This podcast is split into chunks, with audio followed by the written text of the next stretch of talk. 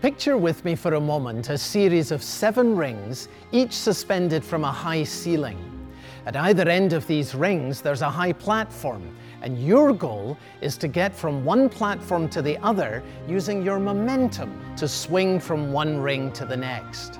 I've found it helpful to think of the Beatitudes as being like this series of rings. I want to invite you to participate in a study called Momentum Pursuing God's Blessings Through the Beatitudes. Most Christians want to make a real noticeable progress in their walk with Christ. They long to forgive, to have a pure heart, and to find peace in their lives. They just don't know how to get there. They get stuck. Well, the Beatitudes will help you get unstuck and build momentum towards a more godly life. See, the Beatitudes do more than describe a blessed life, they give us a roadmap for pursuing it. So if you're battling with a compulsive sin or an addiction, this study is for you. If you hope to mentor, counsel, or disciple another believer, this study's for you.